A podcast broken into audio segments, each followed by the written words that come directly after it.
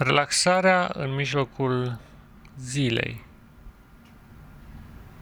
Relaxarea înseamnă să te oprești și să lași ca timpul să treacă cumva pe lângă tine.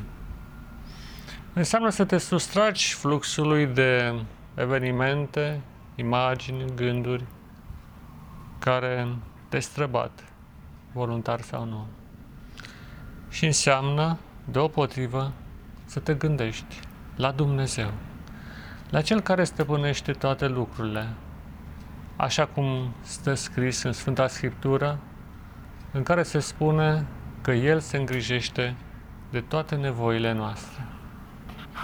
Relaxarea, de fapt, înseamnă să stai la umbra sa, să ai încredere în intervenția sa salvatoare, să nu te mai zbați, să nu-ți mai fie frică, și să mergi înainte, știind că imposibilul se va deschide înaintea ta sub atingerea unei puteri divine ce te însoțește, puterea lui Hristos.